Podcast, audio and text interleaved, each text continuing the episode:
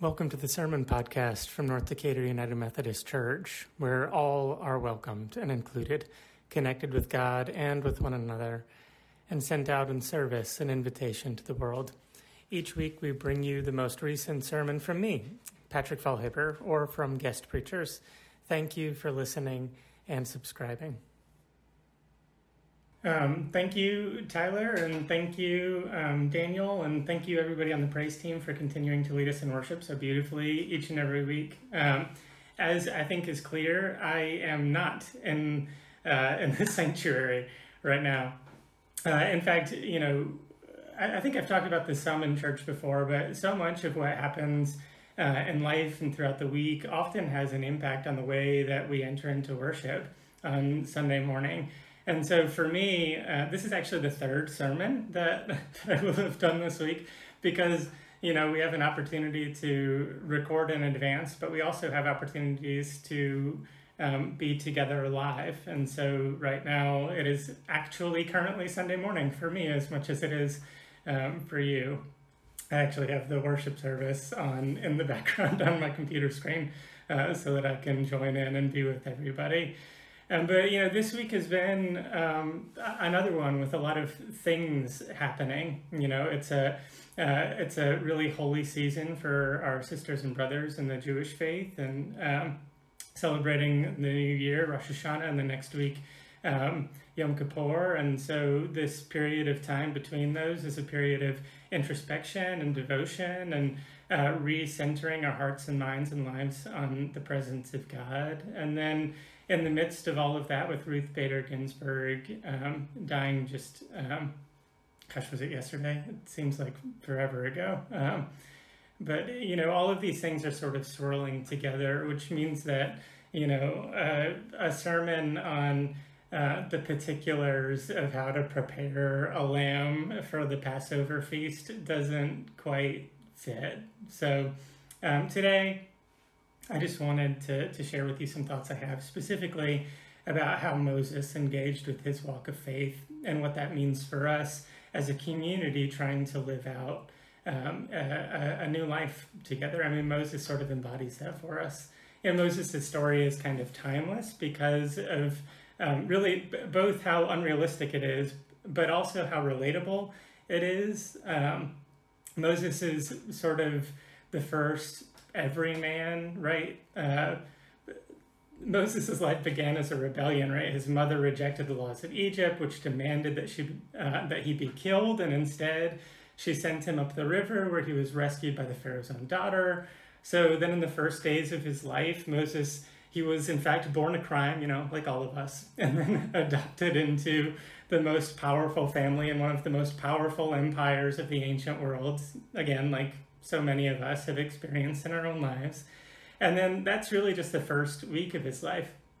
As time goes on, Moses begins to have his eyes open to the disparity in the world around him. So he's experiencing this privilege and then also starting to have his eyes opened. He starts to notice that the people who look more like him than his adoptive family are treated really poorly as slaves to this kingdom that he has so much privilege in he starts to recognize all of the power and the privilege that he has as a member of a royal family comes on the back of his own kin and he starts to understand that his own wealth is being carried to him on the backs of the women and the men who once saved him by rebelling enough to send him up the Nile River, hoping that he would have a better life than they had had.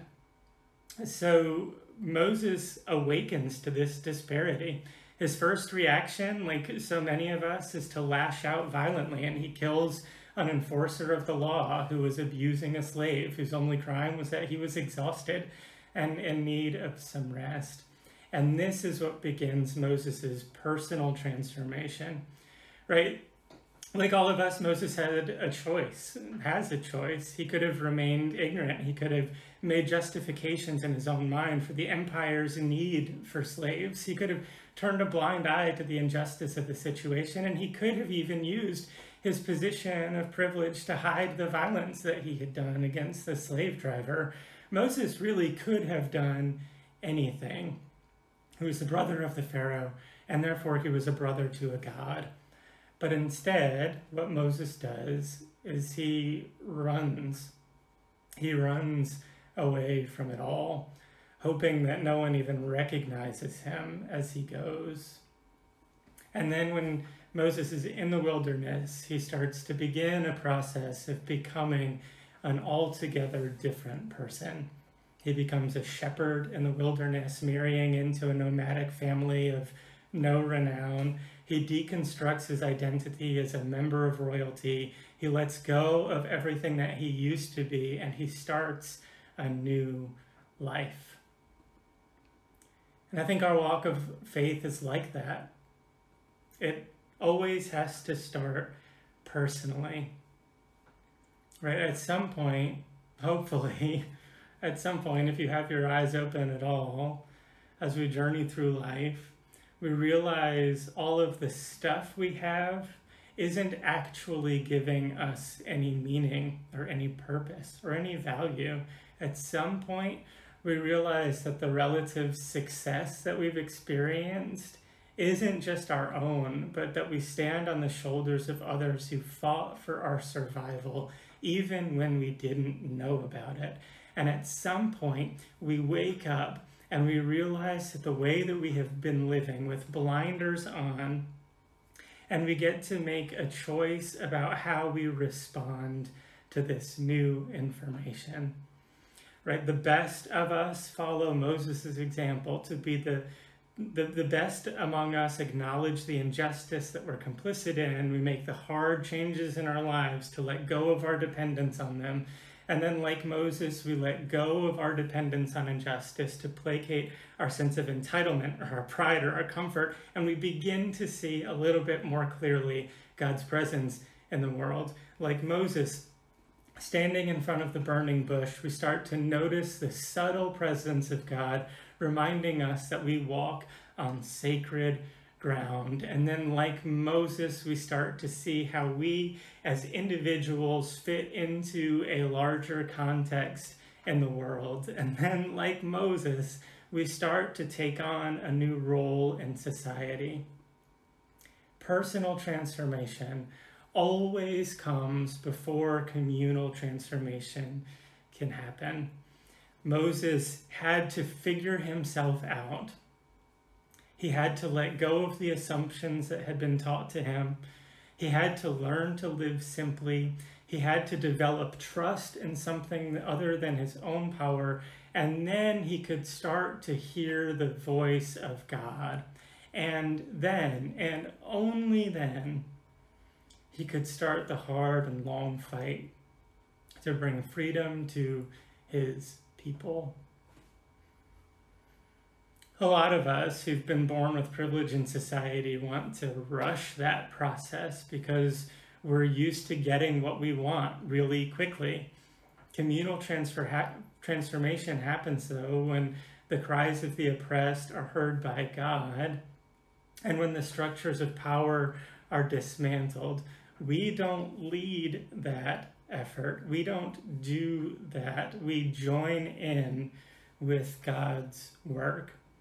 We trust that God leads in that work and we join in God's effort. The people who have transformed the world have always done it with that sense of groundedness in something bigger than themselves. They live their lives with humility and expectation trusting that justice will be enacted and allowing themselves to be a part, however big or however small, they trust that they can be a part of that work, not the end of that work. This year, we have lost too many people who embody that commitment to a vision of freedom and new life John Lewis, Reverend C.T. Vivian, Ruth Bader Ginsburg, among so many others, have lived lives in service to this larger vision of a kingdom without injustice, where each person is held and supported by a community that cares for them. And this is really the difference between Moses as Pharaoh's brother and Moses as a shepherd. The difference between these two men is stark. Moses, as a Pharaoh's brother, uses his own power to do what he thinks is right. And it changes nothing. And in fact, it alienates the very people that he wants to support. But Moses is a shepherd who's had all of that privilege dismantled, knows to rely on the power of God and the vision of the community to bring lasting change in Egypt and for the Hebrew people. Do you see the difference there? The passage that Tyler read for us just a few minutes ago was just some basic instructions being given to the whole community of Hebrew slaves about how their lives would start. Passover is another reminder of the new year. After a series of nine plagues against Egypt, where the Pharaoh consistently chose his own economic stability and power over the people's call for justice. God gives the Hebrew people one last bit of instruction find a sheep, gather your neighbors, eat a full meal. Scripture even says, don't leave any left over. Pack up your bags gird your loins and get ready to run.